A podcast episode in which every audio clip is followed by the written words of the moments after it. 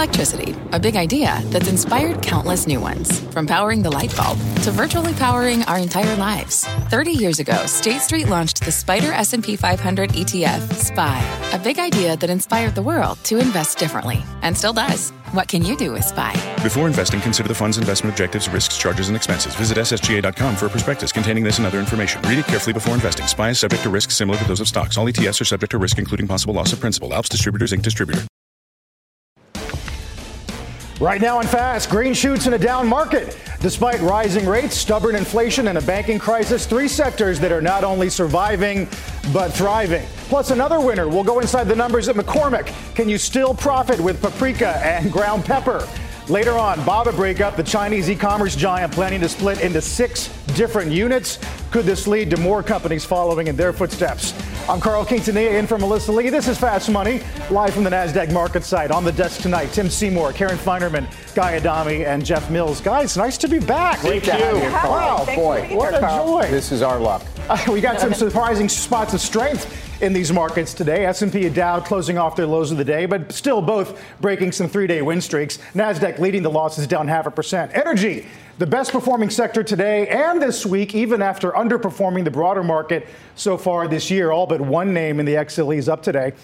Some consumer names also holding up despite stubbornly high inflation. Chipotle, Domino's, Darden, all beating the broader market this month. We're going to dive into both those sectors later in the show. But let's start with the real head scratcher, and that is home builders. Even with mortgage rates at 20 year highs, sectors stayed pretty strong. KB Home, Pulte, Lennar, Toll, all up double digits this year. How do you make sense of these seemingly unexpected moves, guys? Is this what you saw happening? First of all, we're in the presence of great. It's like when every, every time you're a baseball fan, Tim. Like Aaron Judge, every once in a while has to go do like a rehab stint in Double A. So this big star goes down and plays with like the Scorbinos. That's what's going I on might here. even have to step out of the batter's box and compose myself right, here. because I mean, you know you just don't know. We get tongue tied. I don't have a lot of time. There's apparently 17 seconds or something. Back with, to home builders. With that said, I mean home builders, and we've talked about it on the show. It's the supply demand fundamentals, or the imbalance has been there for a while. So people tried to sell these trying to get ahead of something late last year, and they realized that wait a second, these are very still strong companies, strong balance sheet, and again, the supply demand fundamentals are in place. Pulte Homes. A week or so ago, made not a 52 week high, an all time high. DHI within percentage points of it. So, despite the underlying weakness in the economy, in the market, the home builders are still a place you can hide out, I think. After the price yeah. numbers today, Tim, you agree? Yeah, well, I, I, think there's a bit of a lag effect, and I think there's just not a lot trading, right? The velocity of the industry is down. But but I, I agree with Guy, and Guy's had a great call on this. And if you look, though, I, am going to point it more to really what's going on with interest rates. I mean, when we peaked uh, at 420 on the 10 year on October 22nd or 3rd, um, you, you know, you had Lennar basically at a six month low or two year lows, and since that point, it's up 49%. The other thing I would point to is we actually have seen some construction costs go down. I know it's not, you're not seeing it in Home Depot yet, you're not seeing it anywhere you look, but lumber prices are at five year lows, strand board have, you know, come way down. And so when you hear from some of the builders, they're talking about profitability that even if you have uh, single home family starts down 15 to 20%, their EBITDA and their margins are as good as they've been during this run. And I think that's what it is. I still think it's interest rates labor availability be one piece of this, but right. do, do, I any skepticism coming from anywhere? I mean, if you think about the home builders versus the last home building crisis, right? They were just way out over their skis. They had so many lots of land. They were so over levered. The balance sheets looked terrible. This is a complete and and the supply demand dynamic was way out of whack. Fast forward to where we are now, it's a totally different story, and I think people are so spooked to be in the home builders that now I, I, now you can see all right well even though they've traded up it's not like they're crazy expensive and maybe maybe rates have peaked and if that's the case then you generally want to buy them before they actually mm-hmm. you know rates will be down 6 months from now and that's maybe where they're looking at what about bank lending, though? I mean, we, we get to a place where, you know, there's so many different interpretations. I know we're about to have a, a, bank discussion. So, but, but if you think about lending and think about where mortgage standards have gone, and, and do you think that banks are going to be putting out more mortgages? Do you think they're going to be taking on more risk here? I, I don't think this helps. And, and again, I, I'm as much as I'm pointing out that this move has been massive, I, this is not a move I'm chasing. It's not a move that I think is really that sustainable. I don't think the consumer is getting stronger in the next six to nine months to go out and buy that house, and I don't think rates go down that much. Jeff, I wonder if the profile of the winning home builder is changing because of remote work, uh, because of what may or may not happen to commercial real estate, and people's ability to telecommute. I mean, is the toll sort of urban center home builder going to be a winner again? I think it's more price demographic than anything else. I mean, if you look at the demographics of the United States, for example, you have that prime home buying age somewhere around 30, 31, 32. That's the biggest cohort of our population. So when I think about what home builders might do the best, I think it's that mid to lower end, the DR Hortons of the world. Guy mentioned it. Um, but I am a little bit skeptical. So we're in this, and Tim mentioned it relative to interest rates. So we're in this kind of Fed pivot window. It's right before the Fed pivots, sort of during it, and then right afterwards, where you often see a bump in housing data, a bump in home builders. The question is what happens after that? Do you have the proverbial soft landing, or do you go into a recession? So my guess is the economy continues to deteriorate some, and that's going to be a drag on the builders. You had that huge rally up 40%, right to 70 in the home builders ETF. Uh, that's clear resistance. It failed there. So that doesn't make me feel great. But the one thing I will say, and I was saying this a lot last year, you know, rates probably have peaked, so I think that's good to some degree. But if you look at the history of home builder performance, they do the bulk of their underperforming prior to recessions. Even in 2008, they outperformed the S&P 500 during the actual recession. So I think you take some comfort in that. You might see some volatility here going forward, but the bulk of the underperformance actually might be behind us. I wonder how much of that analog makes sense given that the balance sheet profile of the American household is a lot different mm-hmm. than it was coming out of 08, right? Well, is it better or is it worse? I mean, that's really what should have come down. I mean, we talk about it on this desk credit card debt now, either side of a trillion dollars. So people will point to the balance sheets looking better. And maybe on a certain metric, yes, certain metric, you know, we talk about credit and has over the skis people are. $5 trillion worth of debt out there in the consumer world is not a particularly good thing, especially with rates moving the way they are. So there's that aspect. I get what Tim is saying. You don't want to chase these. It's an interesting dynamic in terms of a trade. All these stocks are going to report on or about April 20th to the 23rd. They're all going to probably, I think, trend back up to those all time highs we made December of 21. That's when you pull the ripcord, and if you're really aggressive, that actually might be the time to start shorting these things as well. Uh, uh, We say all the time that we think the labor market is a lagging indicator. We're all here on this desk saying we haven't really even seen the impact of the Fed. It's hard for me to believe that the housing market gets stronger when, if anything, under the surface, some of these last rounds of job numbers we've seen, by the way, been incredible. Um, I, I, again, I think the move from interest rates and to a, a sense, Karen, you say the Fed's peaked. I think they've peaked. I mean, I think we've largely seen as high as the 10 year can go, but I don't think it goes a lot lower. I don't think you're going to see those home mortgages getting back to those places where people can flip around. Can you slice and dice single family, multifamily? I was looking at the spread between yeah. apartment rent and, and right. a mortgage, right? It's 15 year high, something like that? Yeah, I don't, I mean, I would have thought that would have moved more actually, but I guess, you know, it takes time. Um, it's interesting, you know, rates during the 08, 09, this is where rates were. This is what, mm-hmm. I mean, we, we were used to zero rates and think now this is insane. It's not insane. It's where we've been on average for 30 years. However, home prices were lower then probably also there were too many homes. But um, so there's that. Um, so I'm not long them either, but I do think the setup isn't bad. Um, they're not over their skis, and um, I, I, I think I actually am in Zillow. It's sort of an asset light way to play the home Space. Right, right. Well, from uh, mortgage rates to banks, the Senate Banking Committee today grilling regulators on the Silicon Valley collapse. Federal Reserve Vice Chair Michael Barr described the final hours leading up to that bank's demise. That morning, the bank let us know that they expected the outflow to be vastly larger uh, based on client requests and what was in the queue. A total of $100 billion uh, was scheduled to go out the door that day. For some insight into the day's biggest revelations, let's bring in Chris Whalen, of course, who runs Whalen Global Advisors. Chris, great to have you back. Um, hey, Carl. I've heard some discussion today that maybe today's hearing gave us a little more transparency than we were expecting. Uh, were you surprised? No, I was happy actually to hear uh, Vice Chairman Barr talking about some of the details. I think it helps the public understand what's going on. But you know that number, hundred billion dollars in a day, that illustrates how fast a bank run can actually move compared to the old days when we had to count the money. Um, and I think it also shows why regulators, the FDIC, were caught flat-footed. They didn't even have a chance to sell the bank; they had to stand up a bridge bank. So you know, the velocity of change in our market today is, I think, the biggest factor we face, both as investors and risk managers. Hey, Wells, listen, I mean, I said it on the show a couple weeks ago and I was corrected. I said maybe if Silicon Valley Bank were under the auspices of the bank stress test, it wouldn't have happened. As it turns out, they would have hmm. passed the stress test. So the stress tests, yeah. by definition, are flawed. So how can we trust the regulators? How can we trust the stress test? Because they were stressing against a problem that we had 15 years ago, not obviously the interest rate problem that, by the way, I think yeah. you believe, as I do, the Fed created. Well, absolutely. I mean, you know, it, it's kind of ironic. The Fed would have to use themselves as the, the economic narrative of the stress test, right, Guy? Which would be kind of fun. Uh, last battle, of course, 2008 was about credit. Credit is coming, by the way, to your earlier discussion. It'll be here in about two quarters. We're just normalizing credit now because the Fed pushed up asset prices, so it was hard to lose money on a bad loan, even autos during COVID. My God. So credit's coming, uh, but this is market risk, like you say. And I think there's two things. One is the regulators were not looking at their own data, which would tell you the differences in these business models. Silicon Valley Bank was a hedge fund, you know, plain and simple. And I think they're going to get prosecuted or, you know, sued by the FDIC as receiver. Uh, whenever there's a loss in the receivership, they go after the officers and directors, and they should, you know.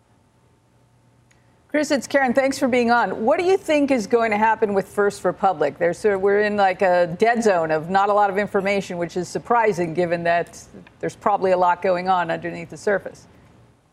I think they were probably one of the weaker asset gatherers, I call them, the people in the advisory business that happen to own a bank. Um, they were also a big issuer of jumbo mortgages, which is why JP and the other larger banks came to their rescue. They don't want to see uh, a, a, jumbo issuer go down. That would be bad. So they could easily get bought. It's not that big of a bank. The top four are not in the game. So when you think about somebody buying First Republic, it's going to be the next group down, which to me anyway is the most interesting group. You know, PNC, Schwab, U.S. Bank, of course, Truist. These are banks who can go out and buy stuff. Uh, but the top four, no, they're in the penalty box forever. You know, Chris, there was a lot of discussion today about the revelation of those 10 largest accounts uh, at mm. SVB. Uh, do you think yeah. that's going to turn out to be a, a political hot, hot spot? Look, when a bank has a deposit concentration, they are allowed to go back to the regulators and mitigate that concern and say, look, this is a good customer. For example, a mortgage lender, where you take care of their cash, you lend them money for warehouse. It's a very sticky relationship. They're not going anywhere. But if you have large customers who are worried about payroll and they see, you know, Uncle Sam paying 4% for T bills for 90 days, that's a more difficult conversation. How can you keep them? You know, average bank funding costs today is about uh, one and a half, maybe a little more, depending on the bank. So it, right now we have a price problem. Last time we had T bills and Fed funds above bank deposit rates was when Paul Volcker was chairman, and he was shooting uh, S&Ls and other non-banks. So that's kind of where we are. Chris, we'll talk again soon. I have a, I have a feeling. Good to see you, uh, Chris My Whalen pleasure. tonight. Uh, Jeff, what do you think of the space overall? Well, I think right now one of the most interesting things is, you know, can we get clarity on any new regulation and what size banks is it going to apply to? I mean, if you look at just macroeconomically the impact – Banks that are 250 billion or less, they account for 50% of the lending that goes on in this country. So even if regulations aren't right around the corner, I think they're clearly going to pull back. And maybe from a broad market perspective, you know, SVB failed, what, three weeks ago? You've seen no changes to 2023, 2024 earnings estimates.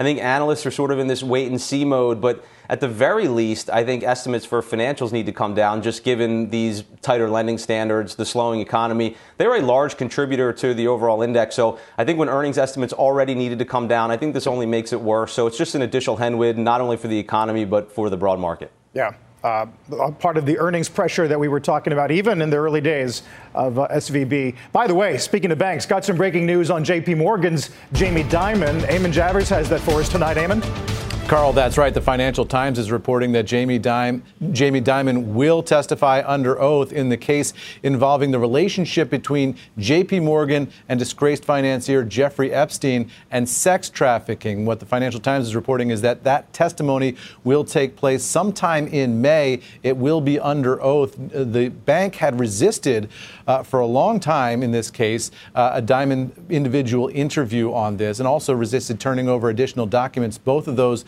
now will happen.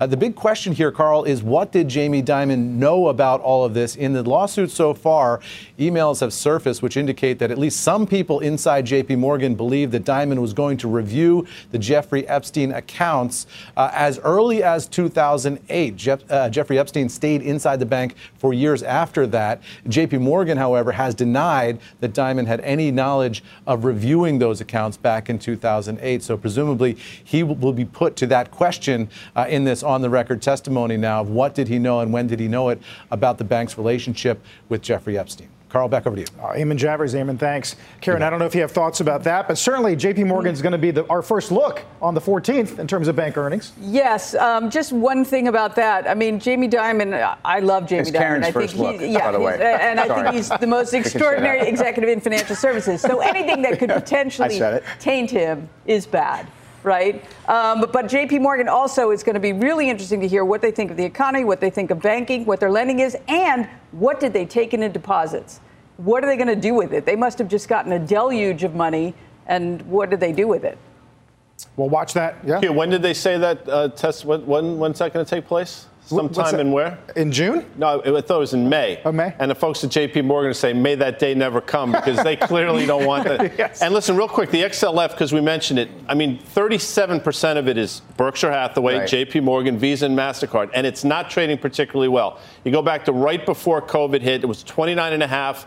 That was resistance on the upside. We've traded down to 29 and a half and bounced, but I got to tell you something. You start getting through there on the downside, then you have to start questioning what's going on in the broader market, I think. Well, I, I, just think if you look at where banks are trading now, we've seen whether it was around COVID, whether it's different moments in time, whether it was we were implying that there was credit write offs that we had to put in there. Banks will trade off first and then they will figure it out. Going into earnings in, in a week and a half to two weeks, not a terrible setup, except for the fact that I don't think we recover from this overhang. You look at the way the KR, KRE is trading, even though the money center banks are in a totally different place, we have to hear about the cost of deposits going up. Those NIMs are coming down, even though rates stay high. Um, there's a trade in the short to medium term. We still haven't gotten to the credit crisis yet. And, and that's the part that I think they really get marked down. I think there's a trade in banks after earnings. Interesting, yeah. Uh, that'd be a classic earnings season where the banks start out on a bit of a sour note. Coming up, we've got some after hours action in Lulu and Micron. A Micron higher, but Lulu surging after beating on the top and the bottom line. We'll get details from both quarters coming up next. Plus, a spicy trade for your portfolio. Shares of McCormick. Ooh after earnings. Is it time to throw this one in the mix? Don't go anywhere. More fast in two. What's on the horizon for financial markets? At PGIM, it's a question that over 1,400 investment professionals relentlessly research in pursuit of your long term goals. Specialized across asset classes, but united in collaboration, our teams provide global and local expertise. Our investments shape tomorrow, today. Pursue your tomorrow with PGIM, a leading global asset manager. What does it mean to be rich? Maybe it's less about reaching a magic number and more about discovering the magic in life. At Edward Jones, our dedicated financial advisors are the people you can count on for financial strategies that help support a life you love. Because the key to being rich is knowing what counts. Learn more about our comprehensive approach to planning at edwardjones.com slash find your rich. Edward Jones, member SIPC.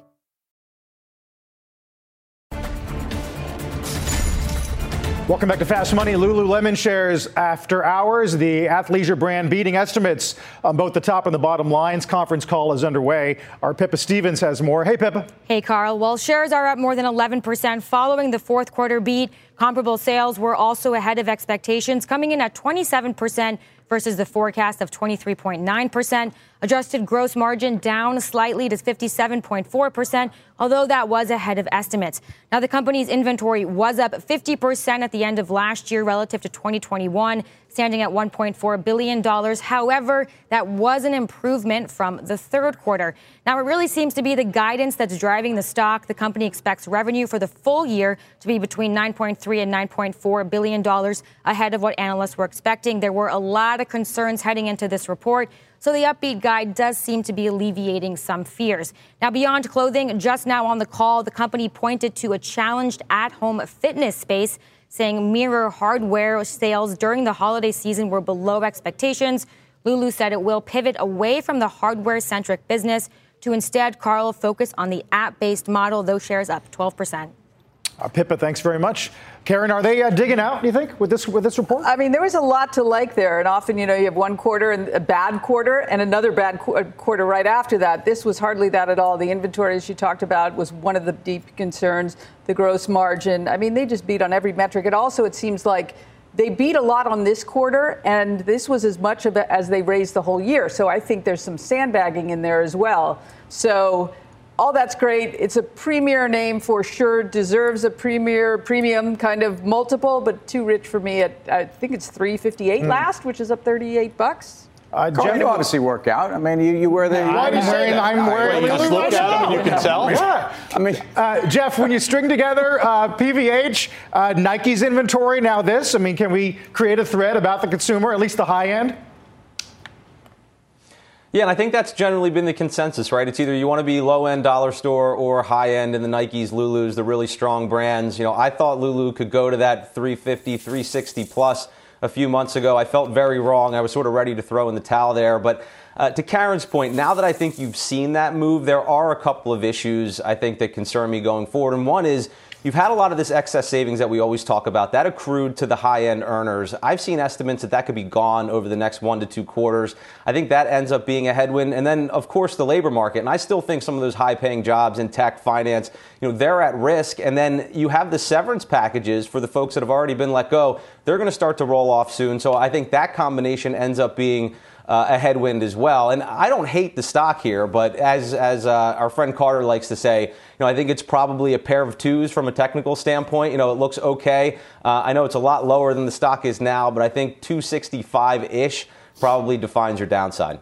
Interesting. Got another earnings alert tonight. This one on Micron. Shares seeing a lift after the company did say it is seeing improving supply and demand conditions. Our Kristina Partsinevelos is listening in on that call. Hi, Christina. Hi, Carl. Well, the $1.43 billion inventory write down was definitely larger than expected and impacted operating margins by 39 percentage points. It was actually the first item addressed by Micron CEO on the conference call, which is underway still right now, who said inventory should gradually improve in the months ahead with days of inventory outstanding peaking in Q2. For context, we're currently in Q3 at this moment.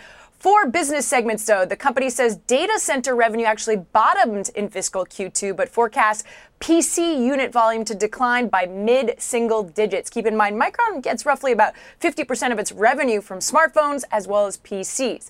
Gross margins, though, big concern there. It's going to take a hit this year for four reasons pricing challenges, a write down in inventory, which we talked about, costs of underutilization since they're reducing wafer starts, and a higher mix of NAND memory chips. The CEO warning right now on the call, quote, the profitability levels in the industry today are simply not sustainable. So the demand and supply environment has to improve in the industry. Shares, though, are up over uh, when last I checked over 1%. And it seems like investors like that Q3 revenue is projected to be in line with estimates.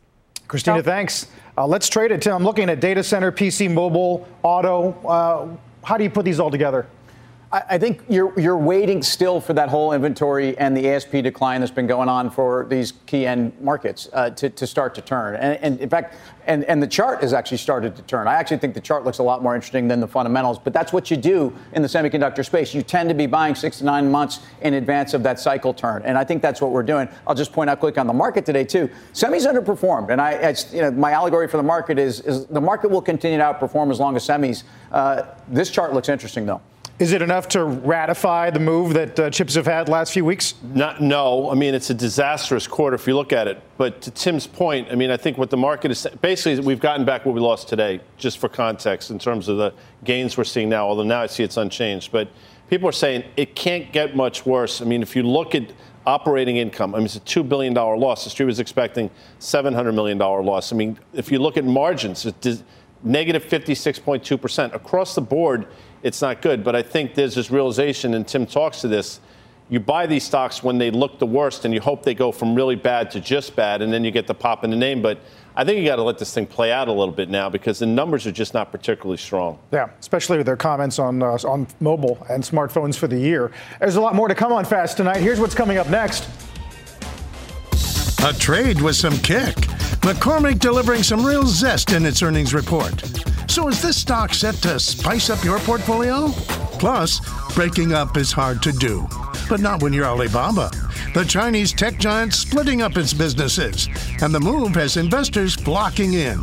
What the shakeup could mean for your money ahead. You're watching Fast Money, live from the NASDAQ market site in Times Square. We're back right after this.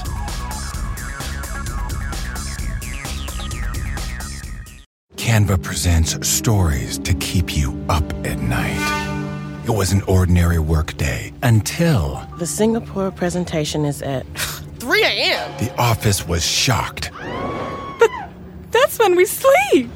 Maya made it less scary with Canva. I'll just record my presentation so Singapore can watch it anytime. Record and present anytime with Canva presentations at canva.com. Designed for work.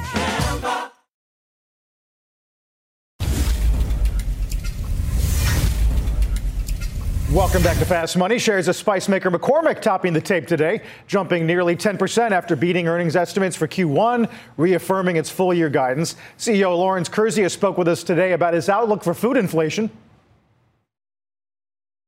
our cost inputs go up, we're going to have to pass that on. Um, you know, for McCormick, uh, I think you know one of the things that was good news uh, for uh, investors on the call was that for the most part, uh, we've got our pricing for this year uh, done. Uh, still underperforming the broader market this year, but can the stock spice up your portfolio? Oh, wow. Yeah, that's good. that Uh, Guy, we tried to press him. He says he's got about, they've done about 80% of their pricing for the year, he thinks. Yeah, it's an expensive stock.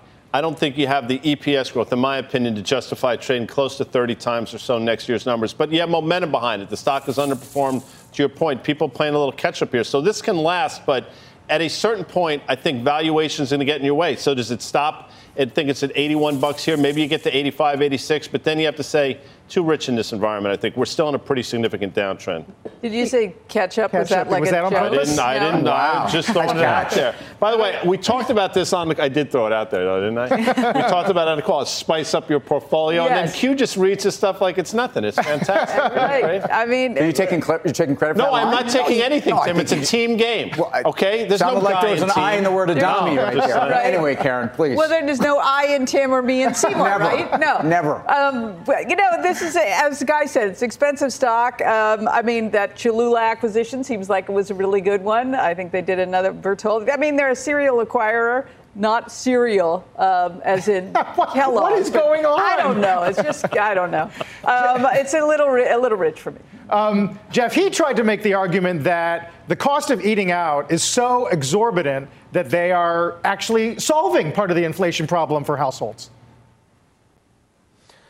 Yeah, and I, well, I think that's part of the argument for owning the stock. I think it's more of a macro call at this point than anything fundamental relative to the company. I mean, clearly it's a countercyclical business, so you have that argument. Maybe people stop going out as much; they're cooking at home. Uh, that could help in the near term, and I think because of that, you could actually see some outperformance in the stock. And stocks can stay expensive for uh, a very long time, and I think that might end up being the case with this one. I would let it settle in some here. I mean, I think this move is uh, a little bit too big in the near term here, but I think it comes in. And again, people do end up staying home. I think the macro economy continues to slow down, and people are going to rotate back to defensives. If you look at staples overall, they've been thrown out for the first part of this year. I do think that that reverses out over the next couple of quarters. Investors look to hide in names like this. Yeah, they've, they've had a couple good days uh, last couple of weeks. Uh, coming up, a Baba break. It's six-way split for the Chinese tech giant, and investors are loving it. What the restructuring might mean for the business empire. Plus, energy leads the S&P today, and options traders are taking notice how they're playing the space when fast money returns. Welcome back to Fast Money. Another check on the markets today. Stocks did close lower as rates continue to climb. Uh, Dow and S&P down about a tenth of a percent, breaking three-day win streaks, and the tech-heavy Nasdaq leading those losses, falling nearly half a percent. Shares of Walgreens jumping nearly three percent after delivering results today. Company posts a beat on the top and the bottom line, but they cite a sharp decline in demand for COVID tests and vaccines. Alibaba surging more than 14% after the company announced it will split into six separate companies, each with the ability to raise outside funding and explore going public. Company says in a statement the split is aimed at unlocking shareholder value and improving competitiveness, coming on the heels of this regulatory crackdown in China to curb the tech giant's sprawling influence. Jim wasn't a fan of the overall reach out by China to the business community. What do you think of this move? When, when China talks about unlocking value, it's really hard to believe them. And, and, in fact, you know, they wiped $600 billion off the market cap of this company. And it's with some irony, some coincidence that Jack Ma returns from his weekend at Bernie's. Um, and, and suddenly there he is, you know. So um, I, I, get the message. I feel like I remember the night, Karen, we were sitting on the desk when the, when the Ant Financial IPO was scrapped. Um, and that was the peak, and that was at $293 on the stock. So I get it, and, and I, I know we're going to have a really interesting conversation on the whole concept of spinoff, so I'll leave it for that. But I, I think, you know, the, there's no question some of the parts, um, there's always been a lot of value here. In fact, you, you got Ant for free when you invest in this company. Um, this is great news to me. This is a, a wait and see moment. Um, for China to suddenly say, when you consider where we are on the geopolitics of megatech, to say, come do it. If anything, Tencent to me is more interesting. Ah, I mean, the, the, the, the argument is that they are under the gun on TikTok, under the, gar, under the gun on chip restrictions, and this is one way to push back, right? Say, we're, I, we're, we're here, we're developing a business friendly environment. I guess I'm not really sure. I mean, how how how is this going to work out? How do they actually do it? Do they split them all up at one time? Do they do it individually? I don't know. And how do they decide? I, I'm I'm confused actually. But I do think you have to think. All right, this is a. Uh, I mean, tensions were running high there. Of course, the ant, that took us by surprise, and then it just got worse and worse. I think this may be the bottom of the sentiment. But all that having been said can't own it. Tim talked about the level. This was Halloween of 2020 when Baba was a $315 stock. I mean, since then, significant downtrend, but along the way, probably Major seen volumes, 10, yeah, 35 to 50% bounces along the way in a stock that's still pretty significantly lower than the all-time high. I think we're in the midst of one of these again. So this news cycle will last until they say something to the contrary. But I think you have a window of opportunity here to stay long the name. Uh, let's get more on the split with uh, Jim Osman, founder and chief executive at the Edge Group. Uh, Jim, to Guy's point, I mean, how many times do we need to get uh, a narrative from uh, at least Chinese regulators only to have it thrown in our face? You trust this? Well, the, whether I trust it or not is beside the point. I mean, the, the fact that they're looking to create value for shareholders is uh, is a very real proposition.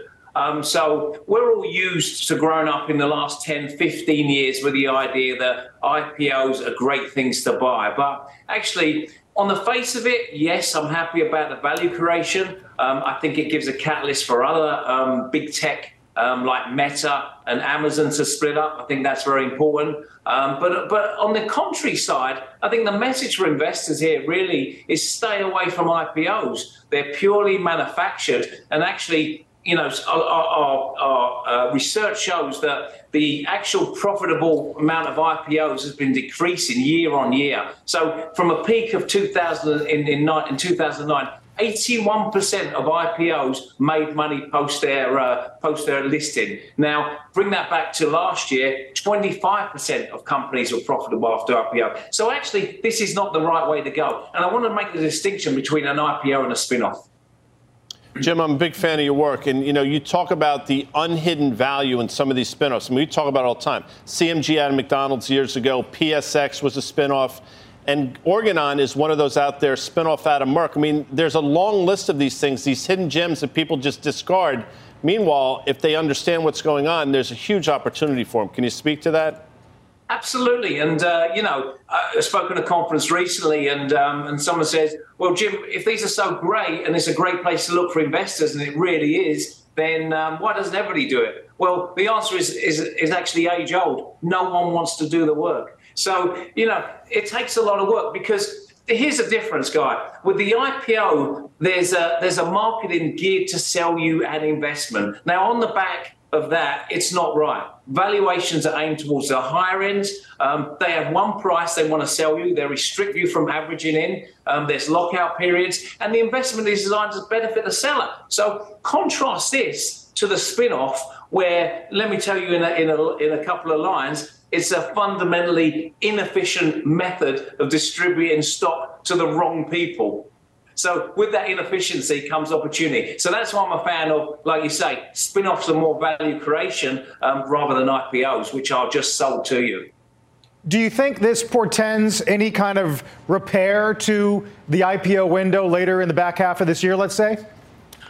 I, am not so sure, Carl. I mean, like I say, there's, it's, it's, an interesting period in the market because historically, what we've seen, and, and I said this late in the year 2001, a lot of spin offs happened at the top a lot of spin-offs happen at the bottom. Now, and a lot of IPOs just happen at the top. Why? Because you have fully funded, fully funded companies ready to be offloaded to you, the investor, because I want you to pay the highest price, sadly. So at the bottom of the market, well, can I sell that investment to you? No. Can I, um, can I SPAC it to you? We know what happened with SPACs um, and, and, and can I just get rid of it to another firm? No one wants to buy them. So do I want to IPO at the bottom market? No. So that's why you're seeing a lot more spin-offs, i.e. by distribution, uh, along big companies coming up, such as Kellogg's, who are breaking up. Um, such as uh, Johnson and Johnson, uh, and such as Danaher and 3M, who you, who you well know. Right. Do you sense, Jim, uh, an underlying hunger or bid for new issues, uh, just just because investors are in search of new ideas? Period.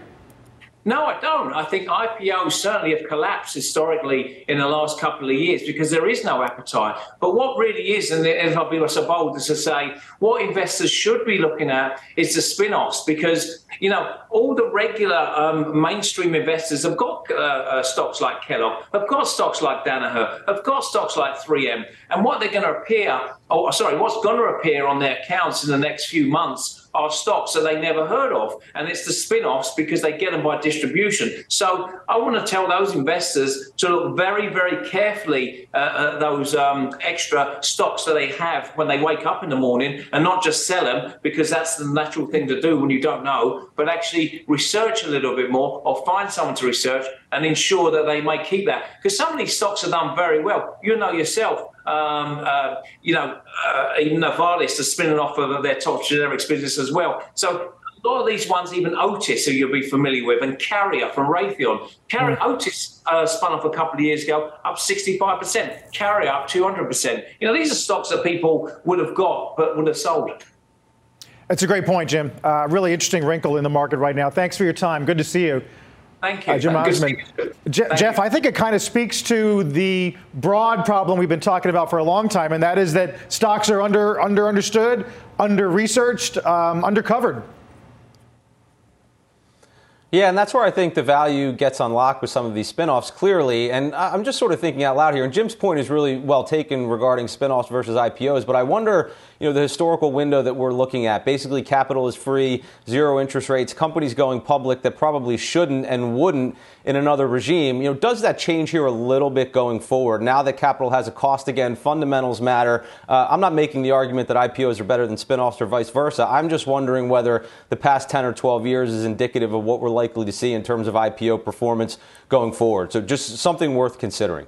Tim, does playbook interest you? Do you got names that, that would follow a playbook like this? I, I think it's fascinating. I, think look no further than GE, also as a company that really has benefited from this whole thing. I mean, the spinoff of GE Healthcare, uh, you've got their aviation business coming out, you've got the, I mean, you've got different things going on. And, and Guy mentioned the restaurant industry seems to be. I mean, how about Yum and Yum China? Remember when Yum China was the growth engine, and in fact, Yum has actually been the one that's been outperforming. I think Tencent, by the way, if, you know, you speak of what's going on with Alibaba, Tencent has gaming, has SaaS, has, has fintech, uh, and has social media. And if you believe that you can do that in China with one company, I think Tencent's a better story. All right. Coming up tonight, uh, energy standing strong amid this market volatility, and the option pits are fueling up the action in one major player coming up. And throughout March, we are celebrating women's heritage. Here's the CEO of Lincoln Financial. As women, we all know that we are always prioritizing, whether it's at home, in the office, and in our communities, and it is constantly changing. Sometimes work wins, and sometimes life wins. And it's important also that your company or wherever it is that you work understands that. So listen to your needs and commit to the choice that you make. And if you decide to take downtime, make sure that you shut completely off and give yourself the time to recharge.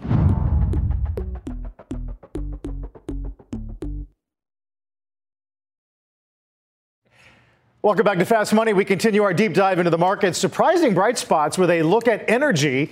The top performing sector in the S&P today up more than a percent.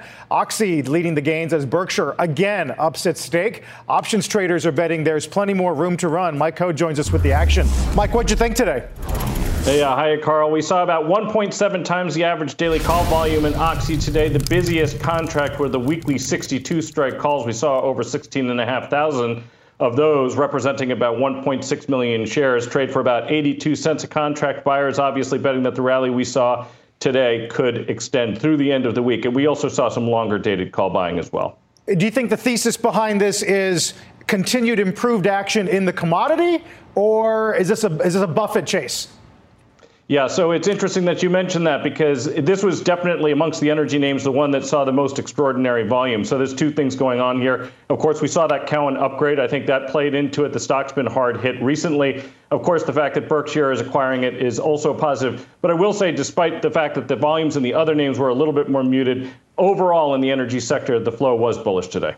Right. How does it compare to Chevron's other names in the space? Yeah, so I mean that, that's uh, interesting. You know, the Chevrons and Exxon's, the big integrated names. You know, those are basically proxy, proxies for their uh, reserves. You know, in the case of some of these other names, Marathon Petroleum, by the way, I just want to give that a special mention because that was another one that saw some bullish activity today. You know, some of these are a little bit more specialized and also oftentimes trade at a discount uh, relative to you know the basically the best of breed kinds of names, which would include the two that you mentioned, Chevron and Exxon. Yeah. I'll tell you one thing, Guy. I mean, the parlor game of what Berkshire's up to mm-hmm. is all over the street. No question. Listen, everybody ran into this stock in the fall. I think it got up to 75 bucks on the back of exactly that. It's traded. I think it was a $57 stock a couple weeks ago. Back on its source, $70 price target now at Cowen. I think it makes sense. But all these energy stocks, despite the fact that crude was just 65 bucks a week ago, have held in there. ExxonMobil's within $7 of an all time high. Valero, every time they knock it down, gets off the mat. There's something going on in the energy space, along with, we talked about home builders, we talked about restaurants, some of these other names. Well, Same sneaky. thing's going on in energy. It, it's sneaky because uh, the companies are different than the underlying. And, and the, the companies themselves will tell you they don't want to see $120 oil. Um, and so everything from both, you know, the windfall taxes that fall on oil companies or don't, um, but to the fact that these companies are run better. So we've just gotten through an earnings season with the energy, and they reported later in the season where every one of these, it's like a, it's like a contest to outdo each other on payout ratios and free cash flow generation and debt paydown. Uh, debt paydown and free cash flow. Think about that in the environment we're in why do you think they're outperforming? Yeah, that's a great point. Mike, thanks. Uh, Mike Khouw. For more options action, be sure to tune into the full show Friday, 5.30 p.m. Eastern Time. Coming up, forget March Madness. We're talking March Munchies. Oh. The restaurant stocks bucking this month's downtrend when Fast Money comes back in two.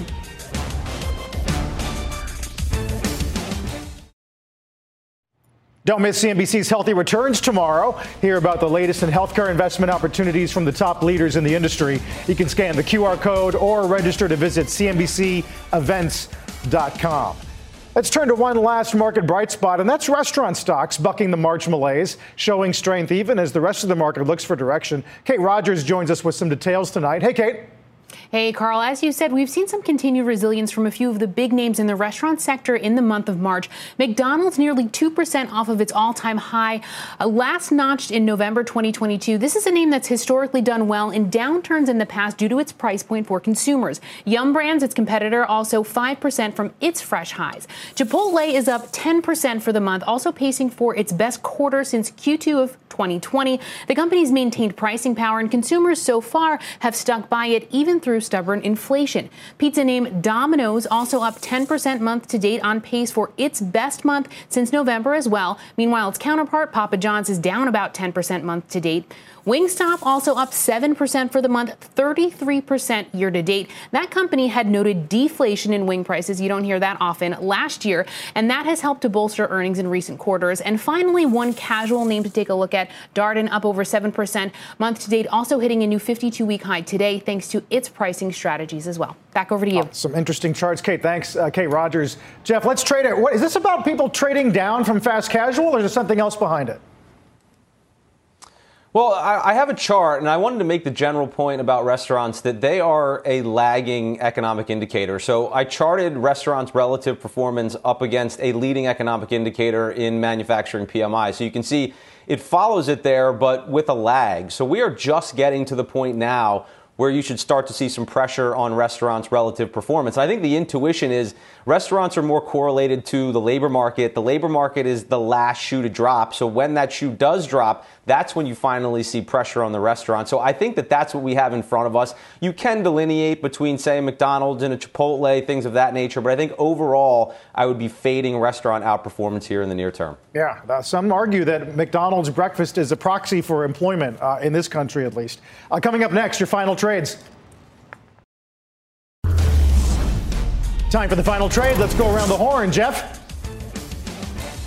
Yeah, I think if you're looking to dip a toe in financials, Prudential is interesting here. It's at support. It's got that 6% dividend yield, so interesting risk reward. All right, Tim. Carl's influence was felt on the set today, especially on the commercial breaks, listening to the Smiths. Nice. Pretty cool. Um, McDonald's influence felt everywhere, and in fact, very defensive. Stay there, McDonald's. Karen. Yes, XLE. I feel like it was nice today to have it outperform, but it's still got some ways to go to make up for some loss. First time ever in CNBC, the two Smiths fans of the United States actually on set together. Shout out to the Smiths. Uh, Palo Alto, PAA, excuse me, Pan American Silver, PAAS, Carl. Sorry. Oh, yeah. yeah. Very different company. Yeah, much different. yeah. You guys always make it fun. Thanks, Thanks for, for having here, a Carl. visitor, uh, Jeff, Guy, Tim, Karen. Thanks for watching Fast Money. Mad Money with Jim Cramer starts now. This podcast is supported by FedEx. Dear small and medium businesses, no one wants happy customers more than you do. That's why FedEx offers you picture proof of delivery, packageless and paperless returns, as well as weekend home delivery to 98% of the U.S. on Saturday and 50% on Sunday. See the FedEx service guide for delivery information. FedEx Ground service is also faster to more locations than UPS Ground. See what FedEx can do for your business. Absolutely, positively FedEx.